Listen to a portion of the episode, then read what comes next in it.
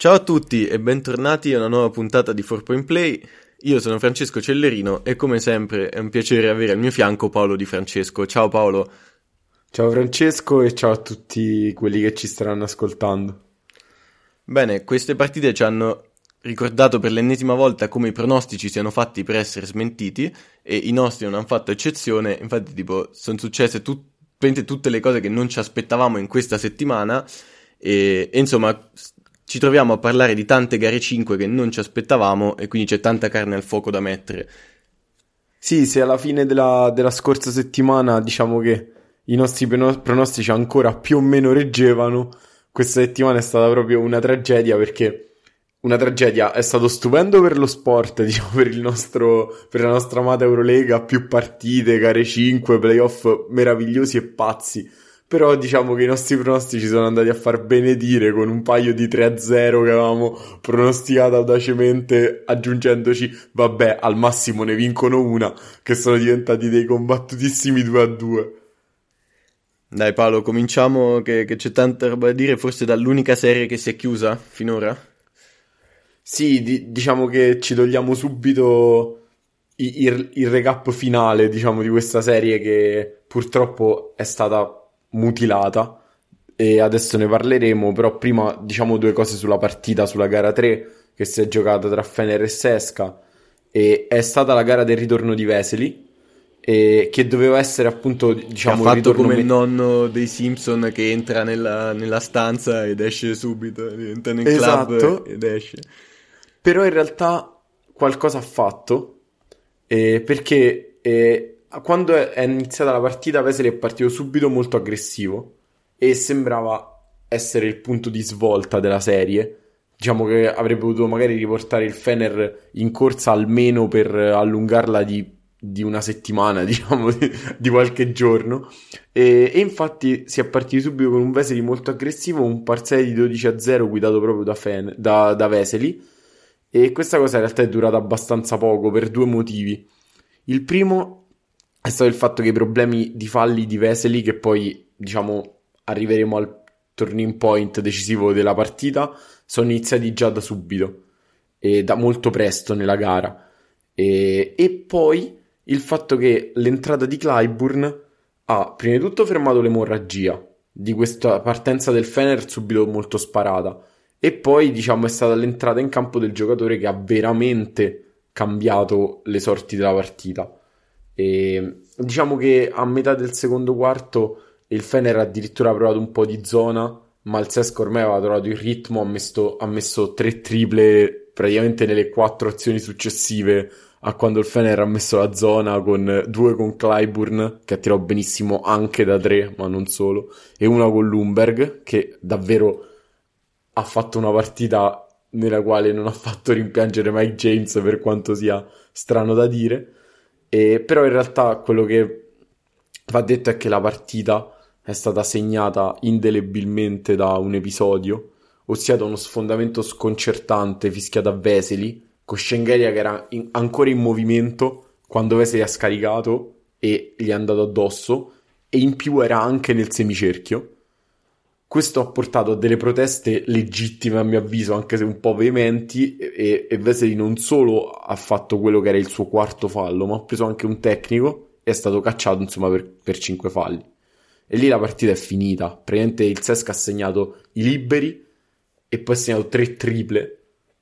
E, cioè ha tirato più di un libro, hanno preso un altro tecnico. Comunque ha segnato e due libri e poi siamo tre triple è passato da, dal più 8 al più 19 e praticamente lì la partita diciamo si andava a far benedire perché eh, eravamo a tre minuti era iniziato il terzo quarto eleviamo il livello dei termini tecnici come sempre. Sì sì sì no ma diciamo allora se dobbiamo entrare nel tecnico la, mh, una buona un buon assetto del Sesca si è visto con uh, praticamente giocando senza centri senza giocatori prettamente interni perché eh, ovviamente vabbè, sappiamo che Milutinov non, non, è disponibile, non c'era Bolomboy e Eric è stato tenuto in campo due minuti.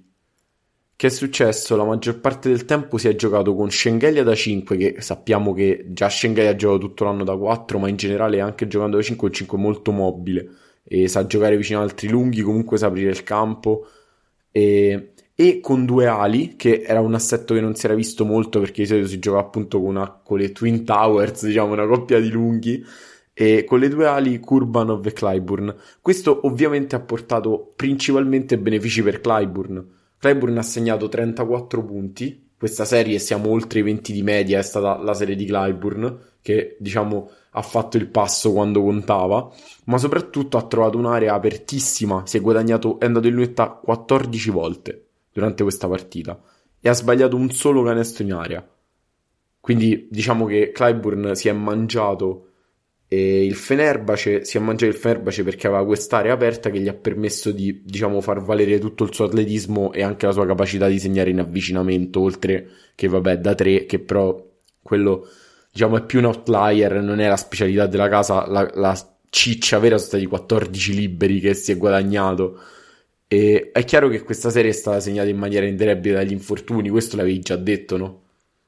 Sì, guarda, io sono in difficoltà a parlare di questa serie perché era quella che forse aspettavo di più per i valori tecnici che sulla carta avremmo visto in campo e, e invece non abbiamo avuto la possibilità tra il covid tra vari infortuni, Pierre che è rientrato dopo, Vesely che abbiamo detto è rientrato, è uscito subito, mentre l'unica cosa per cui ringrazio il Covid in questa serie è avermi, averci regalato tre partite del vice di Kokoshkov in, in panca che penso sia... Erdem Khan.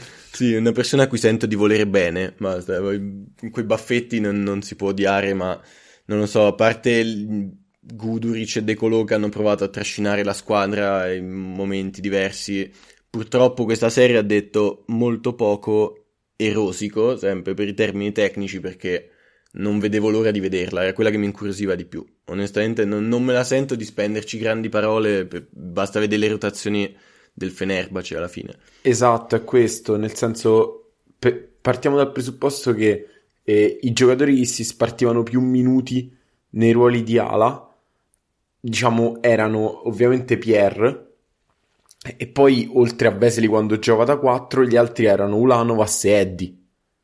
E, e sia Ulanovas che Eddie sono mancati per tutta la serie. Questo ha portato, ovviamente è, marcato, è mancato Vesely per due gare, e questo ha portato a una serie di, diciamo, conseguenze sui giocatori che invece erano disponibili. Cioè Pierre, che era acciaccato, non doveva nemmeno giocare, ha, giocato, ha dovuto giocare molti minuti. O Queen, che non aveva nelle gambe più di, non lo so, 15-18 minuti, proprio 20 nelle partite, eh, dovuto, ha dovuto, diciamo, sopportare un peso, un carico proprio in termini di eh, minutaggio, atletismo, contatti che secondo me non poteva sostenere.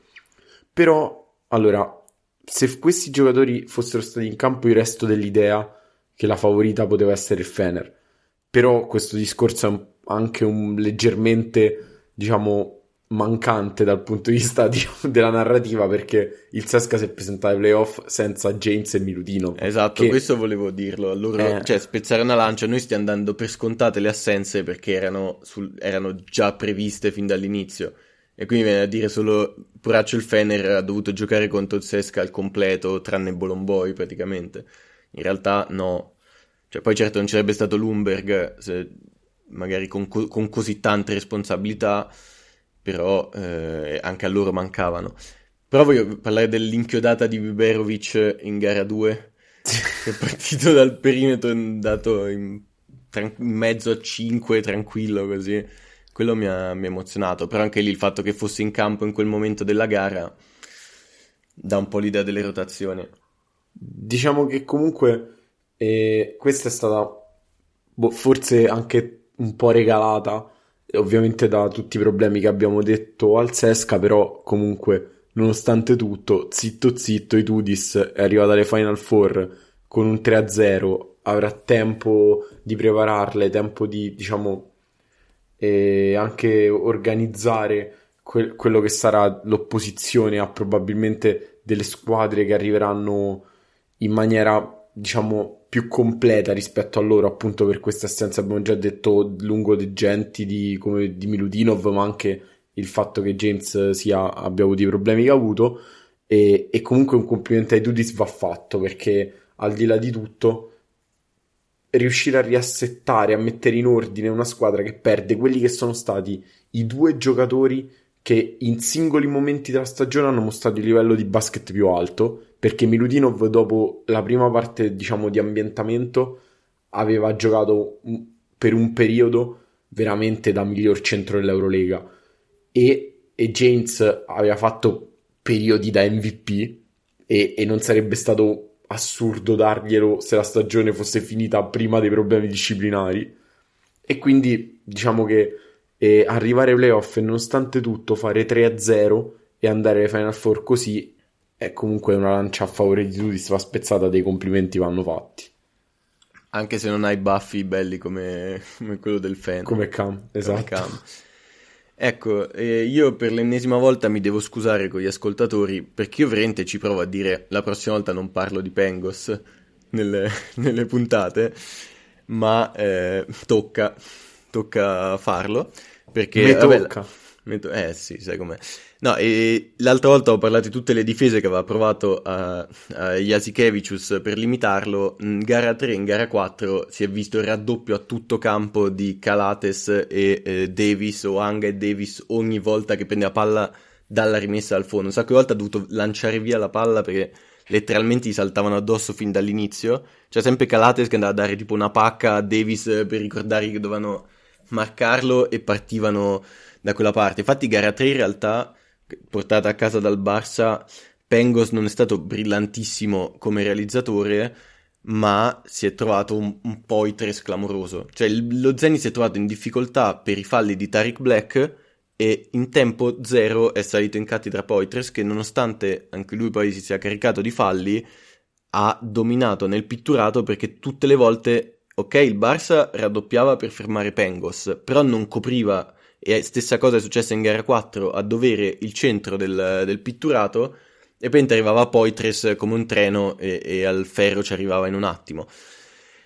E bo- mi è piaciuto abbastanza per un po' Bolmaro su Baron, però non riesco a capire questa cosa. Ha avuto, Jasikevicius ha avuto un'intera regular season per far giocare Bolmaro e l'ha tipo inchiodato al alla panchina e ora di colpo gli ha dato una marea di minuti. Ora o ha guardato la serie FS Real, ha detto oh, se, forse se fai giocare i giovani di colpo inizi a vincere meglio le partite guardando Garuba, oppure veramente non me lo spiego. Detto questo, mancano manca Mirotic a questa serie perché non si è presentato, ma non è riuscito a segnare due volte in post contro Pengos, a cui io voglio tanto bene, ma credo che la difesa in post non sia la specialità della casa ha sbagliato la peggio roba, come si suol dire. Ah, e... la peggio roba. Esatto, praticamente è riuscito ad arrivare con costanza solo in lunetta, forse. E poi Calates in gara 4 eh, ha, finalmente, ha giocato finalmente da Calates, ma fino a quel momento Pengos non ha vinto, ha stravinto il duello con lui. In generale, comunque dicevo, Poitres assolutamente gara 3, gara 4, se togliamo Pengos è stato l'uomo chiave del, dello Zenith, perché anche in gara 4 eh, Black ha avuto grossi problemi di falli. Mi è piaciuto molto anche in difesa, cioè ha tenuto Davis che in gara 3 nessuno riusciva a tenere e, e lui è stato l'unico forse a riuscire abbastanza a limitarlo. Comunque insomma, secondo me Pengos ha inciso così bene perché ha una capacità veramente ottima di servire i compagni eh, in, mentre viene raddoppiato, triplicato, eccetera. Quindi in realtà la maggior parte dei canestri sono stati con lui che scaricava sul raddoppio e poi Tres o chi per lui arrivava al ferro. Per l'ennesima volta mi viene da, da sottolineare come lo Zenith abbia vinto senza prestazioni insensate dei propri giocatori. Cioè, veramente non è che oltre a Pengos ci sia. Ora, oggi Will Thomas ne ha messi 4 Billy Baron ha fatto 1 su 6 da 3, cioè non è che lo Zenith se l'ha portata a casa perché ha trovato la prestazione eh, bingo sempre del, del, resto del roster. In più ricordo che mancano Ponitka e Gudaitis, ora io a Xavi Pasquale credo che dovrebbero fare una statua enorme che va lì a San Pietroburgo perché sta facendo un miracolo. Ora la, l'altro giocatore, poi mai ti, ti, passo la palla per dire qualcosa che non mi spiego, è Abrines, che in tutta la serie si è preso sette tiri, segnandone uno, sta giocando essenzialmente da specialista difensivo, ma col cervello attaccato a tratti, diciamo. Cioè su Pengos ha fatto delle buone difese, su Hollins ha fatto delle buone difese e poi di colpo si è fatto bruciare da, da Baron o da altri e in più in attacco si è trovato due o tre volte a tirare completamente libero da tre e non, non, non, ha segnato. L'unica volta in cui ha segnato gliel'hanno annullata per un fallo, un qualche blocco irregolare. Non lo so, eh, non è lo stesso giocatore della regular season, eh, senza dubbio. Ah, io diciamo che semplicemente ho difficoltà a uscire un po' dal discorso che abbiamo già fatto in realtà la settimana scorsa, che abbiamo fatto parlando dei premi stagionali. Le difficoltà del Barcellona a creare a gioco rotto e fuori dal, diciamo, dallo schema, dal, um, proprio dalla giocata preparata, no? Da, da un ato, after, vabbè, ok, da un after time out, una giocata preparata, eccetera, così, o da uno schema, appunto, da un gioco chiamato da Jasikevicius, è impressionante. È impressionante, è impressionante come eh, palla in mano gli esterni del Barcellona non, a, non riescano a creare un tiro per sé.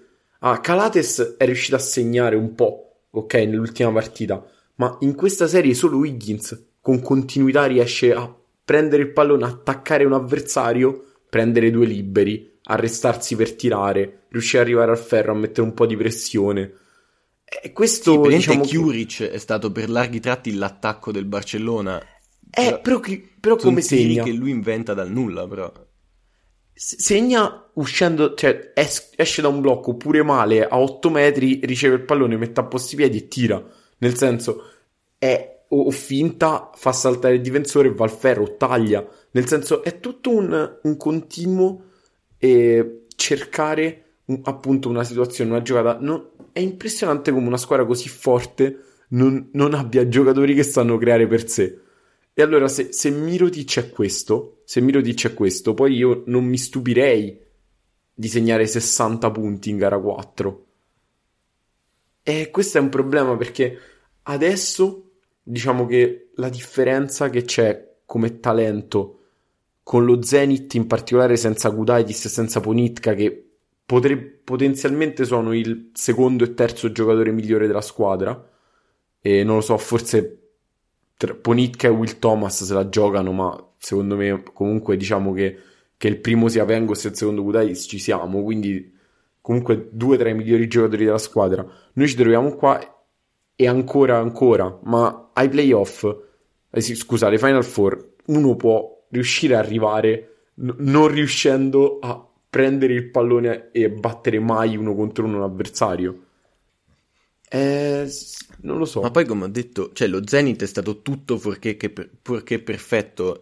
Cioè, ci sono state variazioni in cui hanno cercato di cavalcare Zubkov in post e stranamente la palla la perdevano. Frizzon pure ha fatto un discreto numero di cose brutte. Cioè, il fatto che lo Zenit non ha dovuto fare quasi nulla di eccezionale se non sfruttare le poche debolezze in attacco del, del Barça, sfruttare il, il, tiro di Calates fino almeno a gara 4 in cui invece gli è entrato con continuità e poi semplicemente gli altri sbagliavano da soli, cioè Mirotic sbagliava da solo perché se riesce ad accoppiarlo con Pengos e lui non segna, eh, figlio mio c'è un problema. Infatti io inviterei a riguardare le partite, ma senza guardare quello che succede in campo, ma semplicemente fissando Jasikevicius in panchina, che credo abbia sudato più di tutto il resto del roster eh, messo insieme. È lì che fa balletti, urla, salta, eh, cercando di spronare i compagni, sì, i compagni, i giocatori, ma con pochi risultati. Ora, veramente non mi stupirebbe una vittoria di 40 punti del Bar... Anzi, diciamo, il Barcellona è chiaramente più forte. Però ecco, in ottica Final Four se Final Four saranno, è molto ridimensionato. Credo. Sai, io... Ed ecco la sentenza serie... che verrà smentita in tempo zero. Eh no, ma più che altro questa serie è quella più simile alla settimana scorsa, di quelle ovviamente ancora in piedi. Cioè, questa settimana di Barça Zenit e, e, la scorsa settimana di Barça Zenit, secondo me, sono, cioè, sono due, diciamo, specchi. Si riconoscono un po' gli stessi pattern mentre le serie di cui parleremo dopo, entrambe, hanno avuto una svolta clamorosa, sono completamente cambiate, ma sono cambiati i temi tattici, sono cambiati proprio i, il, gli approcci alle gare, e, cioè, è veramente, è cambiato tantissimo. Mentre in questa serie secondo me si possono riconoscere più o meno cose simili, stessi, spunti tattici simili, andamenti simili delle gare. Dai, direi che di Pengos avranno sentito già abbastanza, non dirò granché se non che, come ho detto, è, è stato molto bravo sia a prendersi sulle spalle proprio l'attacco a livello realizzativo che a lanciare alle oop o, o per assist perfetti per i compagni, però non andrei ancora a sottolineare le sue prestazioni, penso solo che più di qualcuno sponda Barcellona si starà un attimo mangiando le mani per, eh, per, averlo lasciato andare così serenamente. E tra l'altro ricordo che è free agent quest'estate e sono curioso di vedere se rimarrà allo Zenith, se, che immagino otterrà la wild card, o se, o se, cercherà di nuovo un grande salto dopo il fallimento al Barcellona. Vedremo. Dai, vogliamo, vogliamo passare alla prossima serie, che, che direi che è molto interessante come è stata ribaltata. Beh, sì, diciamo che più che altro passiamo a, me che faccio un'enorme mea culpa per aver pronosticato un 3-0 netto tra Efes e Real e poi aver rincarato dalla dose la settimana scorsa eh, dicendo che insomma non c'era partita, non c'era gara tra queste due squadre. Beh, in realtà non è stato così. Non è stato così. Questa settimana il Real ha portato a casa le due vittorie che gli hanno permesso di guadagnarsi questa gara 5 che io sinceramente se fossi nell'Efes giocherei con tutta la paura del mondo, perché A, tutta l'inerzia è dalla parte del Real, B, l'Efes è la squadra favoritissima e quindi ha tutto da perdere, cioè il Real gioca con, una testa straspensierata questa gara, veramente io... Non, io sarei veramente. Mi tremerebbero i polsi a giocare questa partita se fossi un giocatore dell'Efes. Ma infatti e fossi loro più diciamo che le cose sono cambiate. I primi tre quarti di chiedere di giocare solo i primi tre quarti, magari l'ultimo quarto chiamarlo di nuovo terzo quarto, perché sennò eh, vanno in confusione. Sì, sì. Allora, diciamo gara 3. Due cose al volo sulle partite, cioè due cose al volo su gara 3 e poi diciamo, parliamo di alcune cose che sono viste in gara 4 che potremmo magari già rivedere in gara 5. Allora, gara 3 è sembrata la classica gara, il sussulto d'orgoglio del vecchio campione che le sta prendendo, però ne vince una, ecco, mettiamola così. Tant'è che parlando con, diciamo, con Francesco, questa, questa cosa mi ha detto Francesco io l'ho condivisa molto, mi ha scritto vedendo la partita, se questa la giocano altre 100 volte il Real non la vince mai. E io ho detto, effett- cioè, effettivamente mi sembrava molto così, perché comunque c'era un Yuli immarcabile che però ha tirato fuori quella partita su tante che a quest'età eh, tira fuori. Questa era l'idea che aleggiava. Il fatto che, diciamo, avesse funzionato tantissimo cambiare sui blocchi, ma che in realtà fosse anche l'Efes che si era innervosito. Avevano preso due tecnici nel quarto quarto. Non avevano mai, mai cavalcato il mismatch con i lunghi contro i piccoli del Real, ma sempre tentato di attaccare con le guardie e i lunghi del Real, che questo invece è stato un pattern che si è ripetuto in gara 4 e è stato importantissimo. E tra l'altro Larkin era, non, non, gli entrava nulla e continuava a, a, intestardirsi nel cercare. Ha segnato solo su Taius in isolamento e poi una tripla aperta su uno scarico di Micic pazzesco, ma in generale non gli stava entrando nulla. Allora, già in gara 3 abbiamo visto qualcosa, un'anticipazione di questo, ossia Leves che si intestardisce a, ad attaccare i lunghi del Real con i propri piccoli sui cambi e non magari cercare una sponda per far ricevere in post i lunghi dell'Efes contro i piccoli del Real. Già si mette in luce Garuba anche in fase offensiva perché segna praticamente tutti i suoi punti nella seconda metà di gara e fa una giocata Ed importantissima. È stato il giocatore col minutaggio il minutaggio più alto di tutta la gara, tra l'altro, tra tutte e due le squadre. Esatto. E fa una giocata importantissima nel finale perché sul più 2 Real in una delle ultime azioni porta un blocco di contenimento perfetto, libera il compagno che sbaglia, va a rimbalzo e segna lui il canestro del più 4. E l'Efes è stato totalmente disattento nel finale perché il canestro di Fernandez che ha portato al vantaggio il Real è arrivato su un praticamente Larkin che ha aiutato dal lato forte su un pick and roll tra Yuri e Garuba, lasciando quello che è il passaggio più semplice del basket, ossia lo scarico lato, per la bomba in angolo sul lato forte sul pick and roll, e dove lì invece si, si dovrebbe stare in anticipo, diciamo, di regola. E invece è un metro e lascia questo scarico forte e diciamo era sta- è stato molto grave come errore perché eh, il Real aveva deciso di Ah, sì, scusa, il Lefes aveva deciso di aggredire forte su quel pick and roll e quindi mandando leggermente in difficoltà eh, Yul che però ha trovato uno scarico facilissimo perché l'Arkin è andato diciamo un po' spasso però sembrava questo, no? Una gara dove il Real ha questo sussulto orgoglio, l'Efes è molto distratto, nervoso, sbaglia le scelte nel finale, prende tecnici nell'ultimo quarto e invece in realtà no, cioè ci sono stati pattern e si sono ritrovati appunto in gara 4. Per esempio il Real è partito subito con Garuba su Salli e Tyus su Muerman, che a rigor di logica, essendo più mobile Garuba, avrebbe dovuto essere il contrario. E invece no, Laso ha voluto a tutti i costi che sui pick and roll, che l'Efes gioca sempre col diciamo 5, ci fosse Garuba in modo da cambiare su ogni blocco e aggredire le guardie dell'Efes Garuba che diciamo è un interprete del cambio difensivo di livello assurdo, non solo perché riesce a tenere gli esterni, ma perché ha capito una cosa che spesso molti lunghi sembrano non capire, cioè che il cambio è una scelta aggressiva della difesa, non è una scelta conservativa. Cioè, tu cambi per aggredire l'attacco, per mettere pressione. E, e Garuba invece questo lo fa benissimo. Tant'è che una giocata, forse quella emblematica della sua gara, è arrivata nell'ultimo quarto, quando è praticamente ha sporcato il pallone all'Arkin, gliel'ha rubato e è andato in contropiede a schiacciare. E quest, diciamo, gara 4 è stata un po' una partita che è andata veramente a ondate. E andato, il Real è andato subito, su, praticamente sul 17 a 0, con prima 8 8 punti di Carroll, poi una 3-2 allungata che ha mandato completamente in crisi l'Efes che non ha segnato per praticamente 6 minuti all'inizio e, e poi subito parziale al contrario. Cioè, in, in pratica il Real ha preso un 21 parziale uguale Bobois praticamente. Esatto, che entrambe, messo... le, in entrambe le partite parziale uguale Bobois. Esatto, che è entrato, nel... è entrato tutto.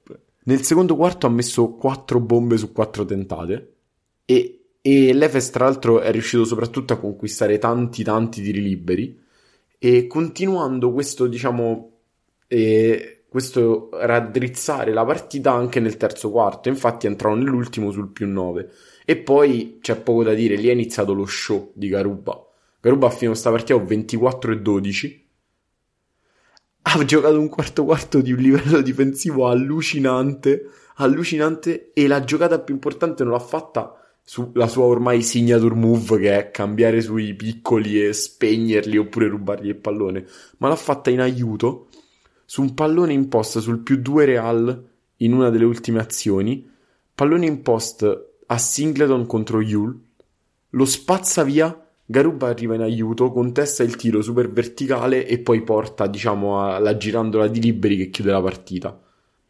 Il Real vince e a questo punto mi chiedo, ma tutto questo sarebbe stato possibile con Tavares in campo? Bella domanda. Quello che mi viene a dire su in campo è che secondo me se prendessimo una persona che di Eurolega non sa niente, non conosce un giocatore, sa solo che il Real in teoria è forte e, cioè, ve- ve- gli facessimo vedere le ultime due gare, non credo si accorgerebbe da niente che Garuba sia così giovane, così acerbo e tutto. Cioè, durante la stagione l'idea è, lo vedevi in campo e diceva chiaramente questo sta lì per sbagliare, crescere, migliorare. Faceva cose buone, cose molto meno buone, ma anche semplicemente le prime due gare di questa serie. Nel gara 3 in gara 4 non sembrava lui. Cioè, sembrava un giocatore di assoluto livello Eurolega, affermato, esperto e, e pronto a giocare i playoff. Io veramente non ho parole. Su gara 3 volevo giusto aggiungere un paio di cose. Uno, io non ho capito cosa sia preso a Moerman, che in post ha sempre trovato il modo di, di far pagare Dazio alla difesa del Real. Veramente ha sbagliato ogni singola cosa possibile. E ehm, l'attacco del, dell'Efes è stato troppo spesso tra gara 3 e gara 4 o Bobois o Micic, che vabbè in gara 3 ha tirato fuori una prestazione insensata, però anche lì ho avuto la sensazione che l'Efes stesse macinando punti proprio perché stava segnando di tutto, ma in realtà non riusciva, cioè segnava lui perché non riusciva a trovare i compagni, che spesso erano troppo lontani, non si muovevano bene, venivano contenuti. È riuscito giusto con Dunston e poi una tripla aperta di, di Larkin, che anche lì era stato triplicato mentre penetrava. Per cui secondo me proprio hanno giocato male in attacco e stiamo parlando del migliore attacco delle ultime due Euroleghe miglior attacco delle ultime due Euroleghe che in gara 4 non segna praticamente un canestro in 6 minuti e che segna 10 punti nell'ultimo quarto. Sì, non lo trovo spiegabile. E vabbè, poi anche lì Larkin gara 4 ha giocato molto meglio, ma si capiva da, da quando ha preso il pallone che avrebbe tirato da 3 sul meno 2. Secondo me, vista la differenza di valori in campo, lì vai piuttosto a cercarti il supplementare. Ma vabbè, insomma, su quello, quello sono scelte in cui cioè, lui è Larkin e gioca lì. Io sono Francesco Cellerino e sono qua a parlarne con te.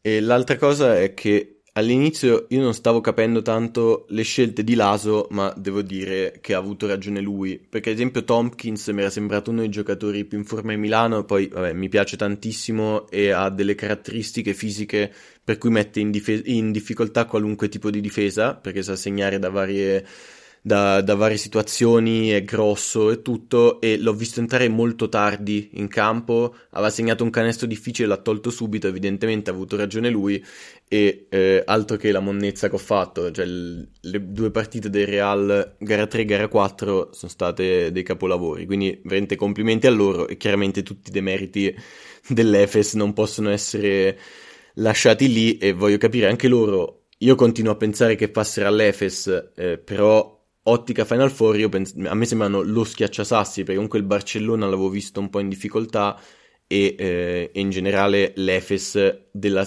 tolte le prime partite è stato clamoroso, ora inizio a pensare che siano un po' più attaccabili di quello che, che sembri, anche perché Final Four ricordo sono su gara secca e in gara secca puoi avere tipo l'Arkin di gara 3 o l'Arkin in un'altra gara. O il Micic di gara 4. 7. Esatto, può, può succedere veramente di tutto. Sì, diciamo che questo è esattamente quello che pensavo, cioè che l'attacco dell'Efes sembrava non poter sbagliare una partita. E invece abbiamo visto che con certe difese la può sbagliare con eh, cambi sistematici sul pick and roll la può sbagliare con una 3-2 allungata molto aggressiva a tutto campo la può sbagliare e quindi secondo me ha messo un po' ha un po' mostrato che questo gigante ha i piedi d'argilla ecco mettiamola così. E come l'Efes l'ha mostrato del Barcellona. Allora mi chiedo avevamo pensato, cioè avevamo visto l'ombra di questi giganti, avevamo pensato che erano troppo grandi, oppure avevamo un po' sottovalutato quanto comunque una squadra che arriva settima, ottava in Eurolega, sesta, così comunque può mettere in difficoltà una qualsiasi squadra di Eurolega. Chiaro.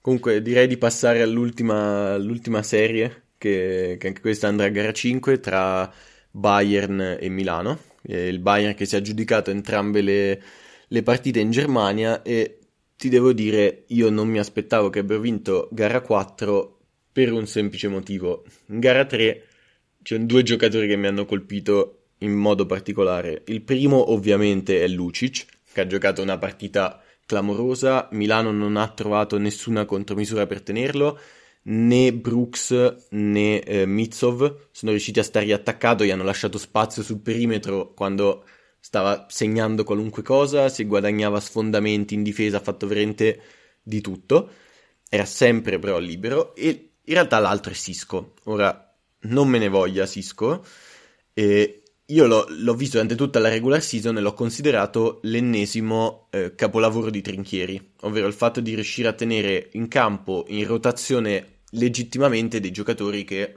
forse in altre squadre non riuscirebbero a mettere i piedi in campo, perché comunque è un giocatore limitato che non sa fare niente molto bene, si impegna tanto in difesa ma non ha neanche la stazza dalla sua, per cui dici vabbè è grosso, quindi metterlo in difesa ti aiuta a, a tenere avversari di stazza pure lì.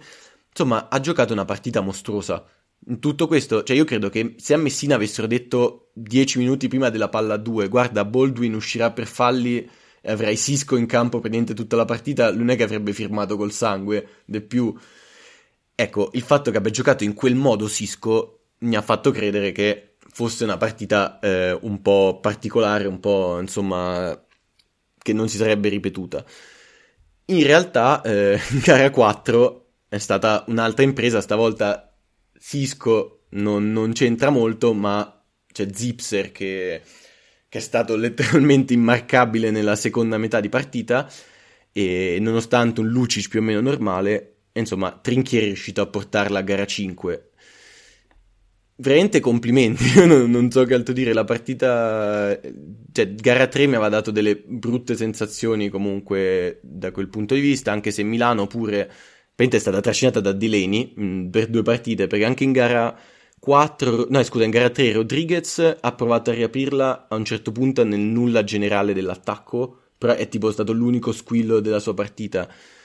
E Tarzeschi ha iniziato a fare falli in continuazione sotto canestro nel momento in cui Milano stava provando la, la rimonta. Mi, Milano, tra l'altro, aveva avuto tanto spazio per le triple perché il Bayern non aveva difeso in modo perfetto, soprattutto sui cambi, eh, sui blocchi non erano stati perfetti e spesso Delaney si era trovato libero. E, e niente, non, non, non, mi sembrava anche lì un Bayern perfetto, ma eh, insomma L'unica cosa che mi viene da dire ancora su gara 4 è che Delaney nell'ultimo secondo forse avrebbe potuto pensarci meglio, forse spinto da una prestazione così perfetta ha, ha deciso di tirare con ancora 5-6 secondi sul, sul cronometro, che scusa 4-5 e avrebbe potuto magari scaricare o palleggiare un attimo invece di tirare girandosi in quel modo, però sono solo contento che ci sia una gara 5 perché è una serie che secondo me lo meritava. Sì, tra l'altro il Bayern è riuscito a, cioè, a sopravvivere comunque in una partita dove, ad esempio, eh, Milano ha tirato molto meglio da tre, ha segnato molto da tre con un 40% di squadra, mentre niente di che invece il, il Bayern, cioè per dire che non è che il Bayern ha vinto questa partita facendo quest'impresa. Sì, ma non, non, vedi i tiri da tre perché tutti i canestri di Jajon Johnson sono toccando la linea, se non ne avresti molti di più. No, no, certo, però era, cioè, era un esempio per dire no, che eh, nonostante tutto il Bayern sa riuscire a mantenere la propria identità nonostante si giochi una partita magari ad esempio come questa su punteggi più alti rispetto a quelli eh, a cui magari eh, Trinchieri aspirava per portarli a casa. Cioè, eh, l'idea è questa che una squadra come questa riesca a mantenere sempre que- quei, suoi, eh, quei suoi principi, quelle idee di trinchieri, quel gioco anche leggermente, se forse voglio usare un termine un po' improprio, però un po' old school, e comunque di appoggiarsi molto anche in post, di cercare dei tiri che appunto come quelli di John Johnson o di Baldwin che non sono proprio super efficienti, non sembrano ecco usciti dal basket e si vedono, mettiamo in NBA nel 2021. E, però, insomma, mantenere proprio la propria identità e riuscire a portare a casa anche una partita del genere dove Milano è stato avanti per tutto il tempo, appunto gara 4, e ha tirato meglio da 3, l'ha portata sui punteggi eh, che gli sono più consoni perché ovviamente ha più talento offensivo e, eppure alla fine, diciamo, il, il Bayern, come mo- molto spesso quest'anno, è stato estremamente lucido nei finali e, e diciamo, è riuscito a, a forzare gara 5. In tutto questo qualcuno ha visto Jalen Reynolds? Veramente, non lo so, non so come possa essere a gara 5 con questo Reynolds. Sì, esatto, anche lì, poi dicevo, vediamo, magari hanno qualche speranza di vincere anche gara 4 se Reynolds torna a quello della regular season, perché anche lì ha fatto forse la peggior partita, cioè quella in cui è stato in campo meno tempo, ho detto dai, magari in gara 4 è lui che li trascina, no. Io non, veramente non so cosa gli sia successo, probabilmente eh. starà patendo forse l'inesperienza, ma non è l'unico, anzi... Ma credo gli sia successo Kyle Heinz, eh? Credo gli sia successo Kyle esatto. Heinz. Cioè, ecco, Capita, non è il primo a soffrirne negli anni. e, credo gli sia successo e però ecco, così e anche lì Gist non sta sbagliando nulla. Come abbiamo detto l'altra volta, l'abbiamo forse preso come una cosa negativa il fatto che Gist stesse così tanto in campo, ma perché in effetti doveva cercare di arginare una diga che stava scoppiando con le dita. In questo caso comunque sta girando un po' meglio il Bayern e Gist invece è l'olio per gli ingranaggi. Cioè si vede veramente fa tutte scelte intelligenti, scelte non, giuste, non ne sbaglia esatto. una. Mi sta veramente piacendo tantissimo. Non che mi aspettassi niente diverso, ma il punto è che prima sembrava dover essere il salvatore della patria nelle prime due gare, e invece finalmente i compagni sono riusciti a prendersi le responsabilità che, che dovevano prendersi, e lui è diventato invece il collante perfetto. Diciamo, tra l'altro, oh, vogliamo fare un bel applauso a Wade Baldwin. Cioè, al di là di tutto, in questa serie sta riuscendo a mantenere un, un peso offensivo che comunque è notevole, cioè contro una difesa come quella di Milano, che sì, è, un, leggermente peggiore di quella del Bayern, ma è comunque una difesa molto, molto, molto aggressiva. Sta tirando malissimo da tre, ma ha bruttissime percentuali. E, e questo non, non possiamo certo negarlo, ma riesce comunque sempre a trovare quel canestro, quel guizzo e secondo me non è, non, non è poco, non è, cioè è il giocatore che un po' rompe gli schemi il Bayern, no? E nonostante stia tirando quelle percentuali, avrà, boh, non lo so, secondo me nemmeno il 40% dal campo a memoria. Però serve, è un'importanza capitale, soprattutto questo Reynolds qua. Sì, sta tirando 3 su 18 da 3 nella serie e il 45% da 2. Eh, ma in realtà va, tan- va, molto in lunetta. Va tipo sei volte in lunetta a gara con tira liberi bene, sta assistendo molto i compagni. E sì, sì, però appunto sta riuscendo a sopperire, sopperire alle, alle, difficoltà al tiro da tre, comunque guadagnandosi falli e tutto, cioè riesce a essere utile in tutti i modi possibili. Sì, sì. Ha, ha meno palle perse, più assist e tira più liberi della regular season. Quindi wow. Cioè, nonostante le percentuali, se, a me sembra un passo avanti nel gioco. Cioè, Baldwin, credo il miglior Baldwin sia un giocatore più simile a quello dei playoff che a quello della regular season, nonostante queste percentuali. Sì, sono d'accordo con te. Comunque, dai, direi che adesso eh, possiamo chiuderla qui e aspettare che le gare 5 ovviamente diano la mazzata definitiva a tutto quello che abbiamo provato a dire. Dovremmo fare qualche altro mea culpa, magari la, la prossima volta o trovarci a, ehm, a, commentare un Nefes che asfalta il Real come, come previsto e, e, ricordare queste due gare sono, solo come il canto del cigno di, di questi campioni. Comunque, insomma, io ti ringrazio per la compagnia. Grazie a te, Francesco, e dico ai nostri ascoltatori che stavolta Francesco non è stato costretto a registrare alle 8 di mattina, però è stato costretto a registrare a mezzanotte, e comunque Vabbè, guarda, ormai ho capito che, che con gli orari andiamo così. Comunque, insomma, ringrazio tutti gli ascoltatori e, e, insomma, alla prossima. Ciao, grazie a tutti. Ciao, ciao a tutti ragazzi.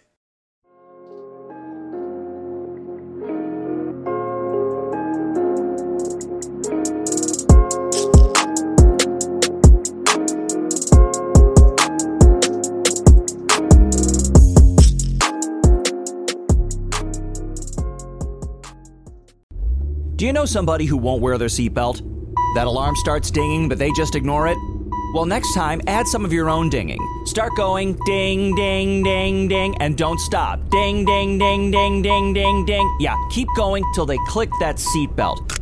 Because if saving their life won't make them buckle up, maybe that annoying dinging will. Learn more at buckleupva.com. Buckle up. Every trip, every time. A message from the Virginia DMV.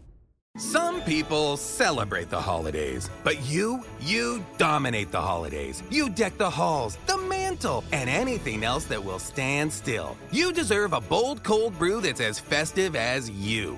Topped with creamy cookie butter cold foam, covered in cookie butter crumbles, and perfectly pairable with our new cookie butter donut, Dunkin's Cookie Butter Cold Brew is a delicious match for your decked out domination. America runs on Dunkin'. Price and participation may vary, limited time offer, terms apply.